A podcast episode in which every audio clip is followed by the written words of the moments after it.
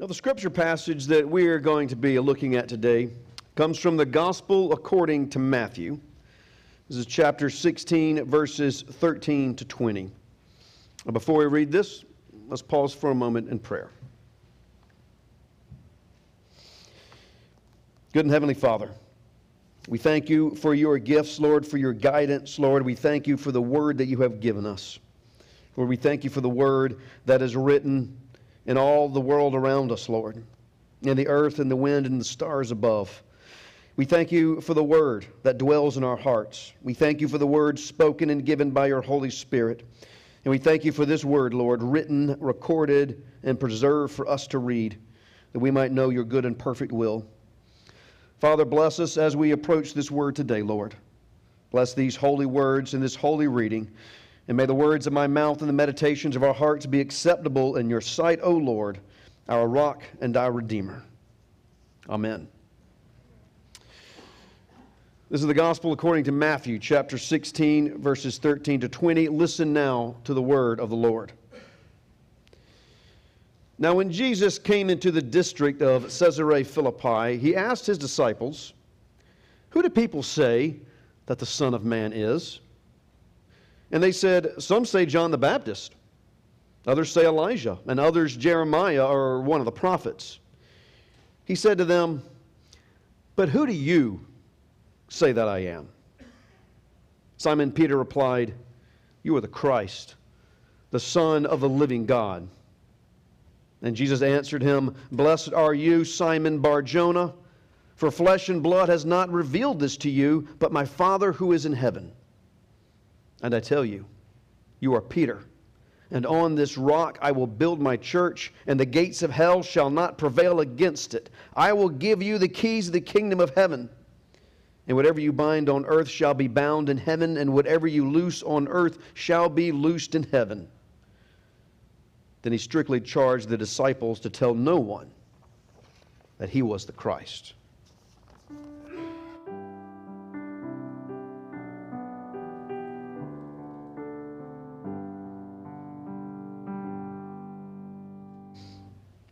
This is the word of the Lord. Thanks be to God. Back in the uh, 1980s and 90s, a group of scholars got together called themselves the Jesus Seminar.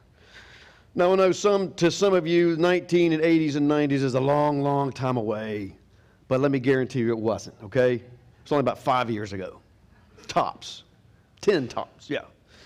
Back in the 80s and 90s, this group of scholars called the Jesus Seminar got together, and what they were going to do, they were going to get together and they were going to figure out who the real Jesus was.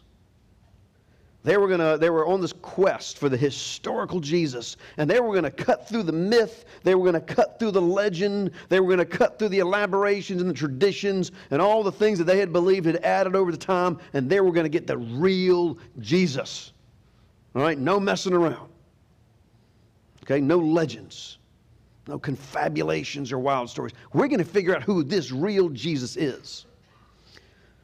Or so they said. It wasn't long after the Jesus Seminar started publishing some of their, uh, some of their findings, and I use that in a loose term. It wasn't long after that that they came under some heavy criticism. Because what the Jesus Seminar ended up doing was taking a lot of the things out of the Gospels. They took out the miracles. They took out the healings. They took out the walking on the water. They took out the virgin birth. They even took out the resurrection. See, in their minds, what they said they were going back to the real historical sources. In their minds, they had this idea that, that there was this, this older Jesus, this real Jesus, before they created these stories about him, and they were going to find some gospel that preserved this older tradition without all the miracles. They never found that, by the way. They kind of invented some, some mythical gospel called the Gospel of Q that had none of the miracles in there, but they didn't actually find any historical basis for denying any of the miracles or even the resurrection of Jesus Christ. But they dismissed them all the same. And the reason why they dismissed all those miracles is they said they were just too, um, it's too miraculous, just too hard to believe. And so the Jesus that the Jesus seminar came up with is not the Jesus that most of us would recognize today. The Jesus they had was a teacher. Teacher they saw was a preacher, he was a prophet, he was a visionary.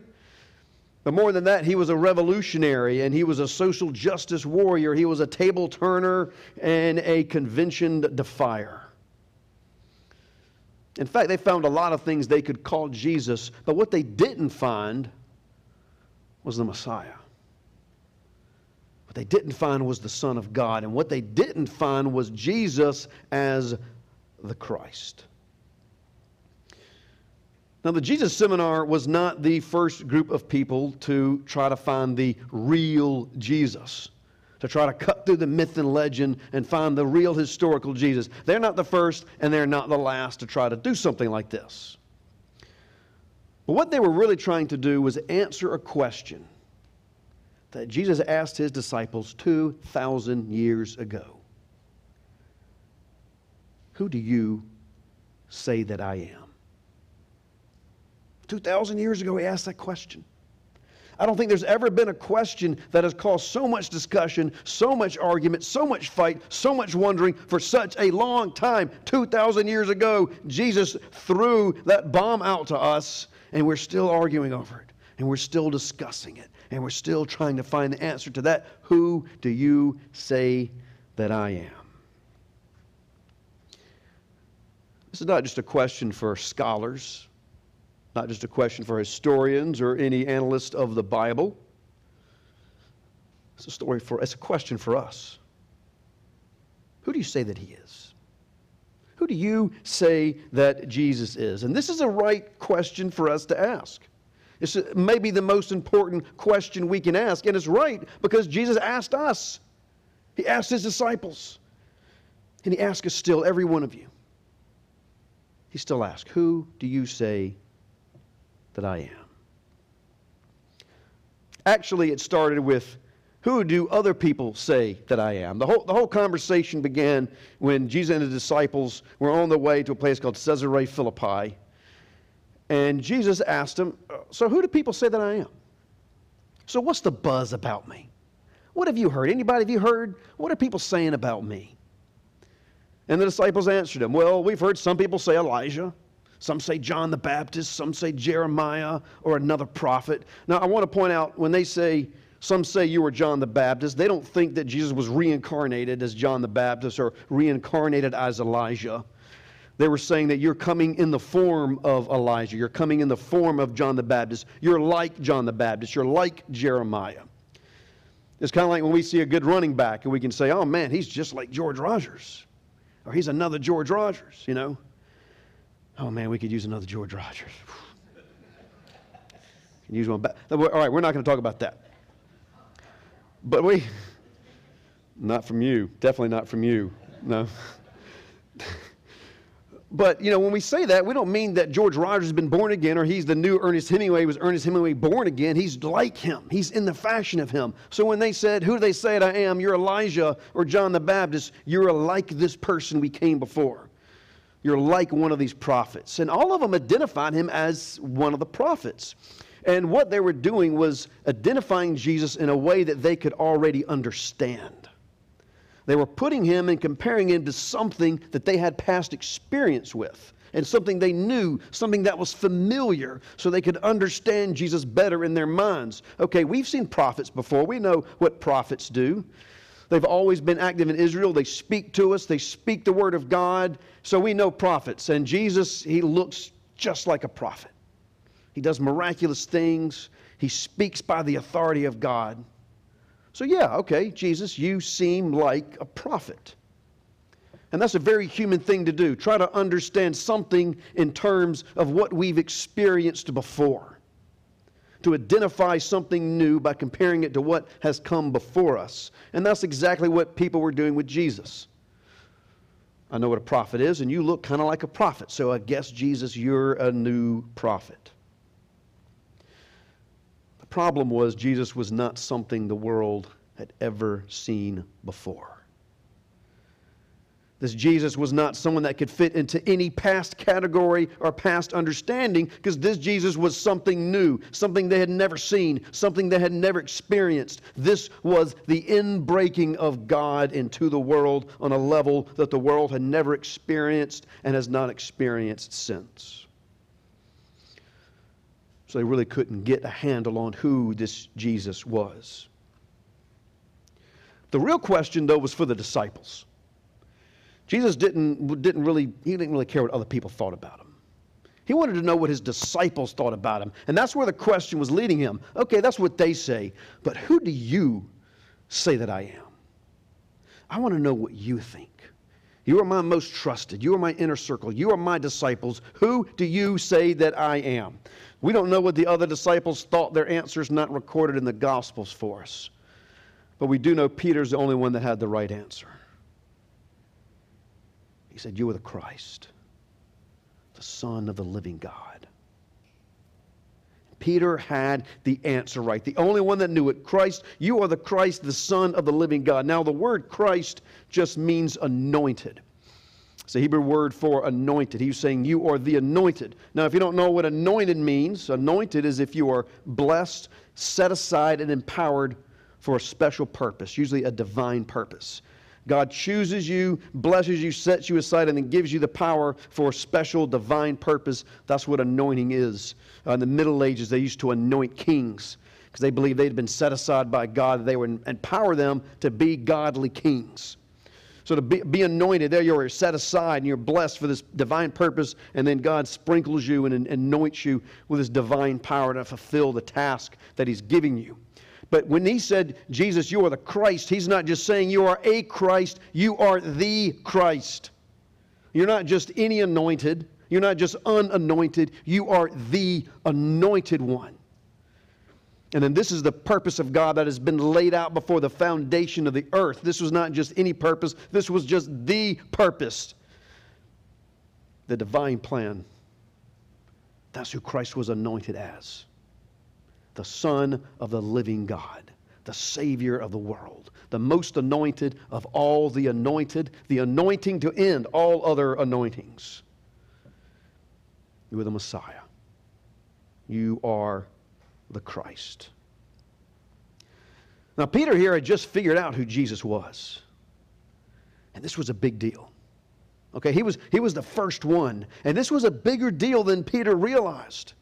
He didn't know exactly what he had walked into. And Jesus told him, He said, Peter, flesh and blood didn't reveal this to you. This was only by the Spirit of my Father in heaven. Flesh and blood could not have told you what you just said. And what he meant by that was like the normal process of thinking and evaluating and human reasoning could not have come up with that answer. No matter how smart Peter could or wasn't, or how smart we are, he could not have come up with that answer all by himself. He couldn't have thought his way there. He couldn't have reasoned his way there. He couldn't have analyzed his way there. He couldn't have even studied all the scriptures and come up with the answer that Jesus was the Christ. Because Jesus told him this is not natural origin. What you've just said has supernatural origin, Peter. Only my Father in heaven could have told you that. There's no way you could have gotten that answer by yourself. Only God could have revealed and told you such a profound secret. The message for us is we can't know Christ by our own reasoning. We can't figure out who Christ is on our own. That is something that has to be told to us by God. That is something that comes from the indwelling of the Holy Spirit. And that is the problem with the Jesus seminar or any other, the, the, any other quest for the historical Jesus. Okay, that's all human reasoning, human attempts, human science, human scholarship, trying to figure out what only the Spirit of God can tell us. And if you're trying to figure it out through the methods of flesh and blood, you will never find the Christ. You will find a teacher, you will find a revolutionary, you will find a reformer but you'll never find Christ. If you use human beings, in fact, you're going to find exactly what you want to find. You're going to find the Jesus that you want to find. You'll be like all those others when Jesus said, Who do they say that I am? that fit him into categories that they were already familiar with. by our own means and methods, we're just going to fit Jesus into a category that we already understand. But Jesus doesn't fit into any of our categories. He's something new, something that we have never known apart from Himself. So we, what we need to remember is that if we insist on trying to know Jesus on, on our terms and our understanding, we're never going to know Him for who He is. I want you to remember that, okay? Remember nothing else I say today. If we try to understand Jesus on our terms and our understanding, we will never know him for who he is, and we will never know him as the Christ. And the reason why Peter understood is he was willing to see Jesus on Jesus' terms, not on Peter's. And if you want to understand Christ, you have to understand him on his terms and not yours. What that means is you have to put aside what you think is possible. You have to put aside on your expectations of what you think Jesus is and who you think he ought to be and how you think he should act and how you think he should interact with your life. And especially, you need to put aside what you think Jesus already expects of you. How far can we really know him if we've already decided who he is? If we've already made up our mind about Jesus? How can we ever know him? That's the Christ. So, who do you say Jesus is? Like I said, it's not a question you can figure out on your own. You see, Peter was willing to put himself aside. He was willing to put his expectation aside, and God showed him exactly who Jesus was, exactly the answer to that question. He said, You are the Christ, the Son of the living God. One word, one name he uttered Christ. And he unlocked something powerful.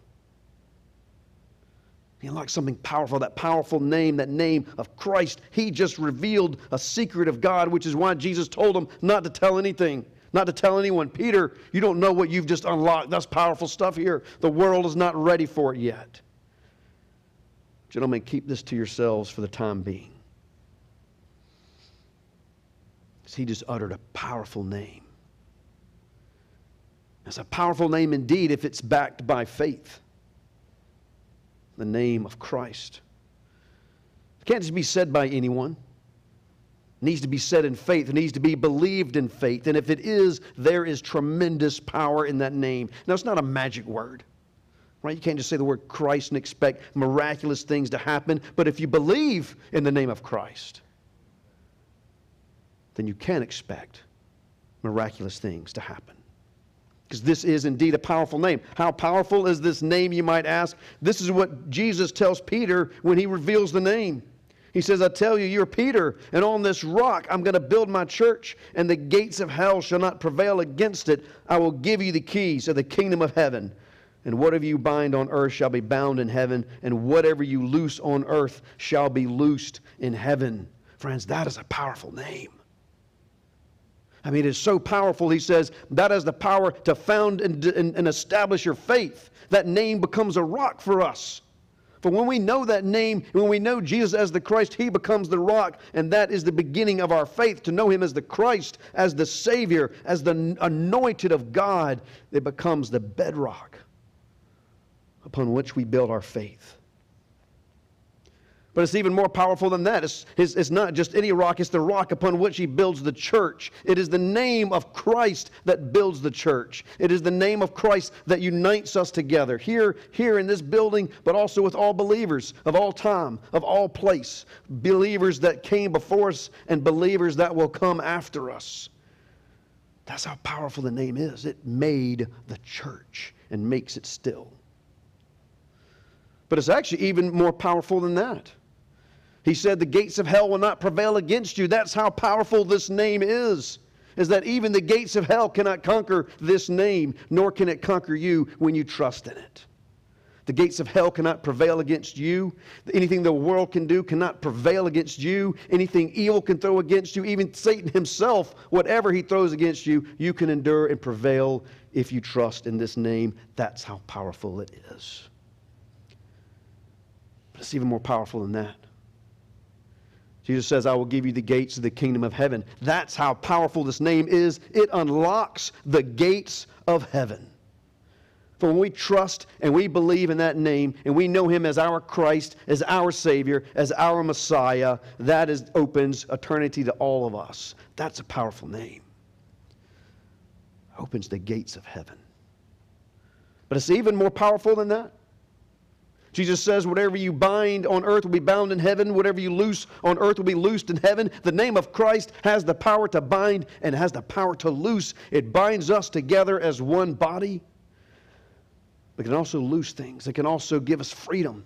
The power of freedom and liberation. The name of Christ has the power to give you freedom from sin, it has the power to give you freedom from evil.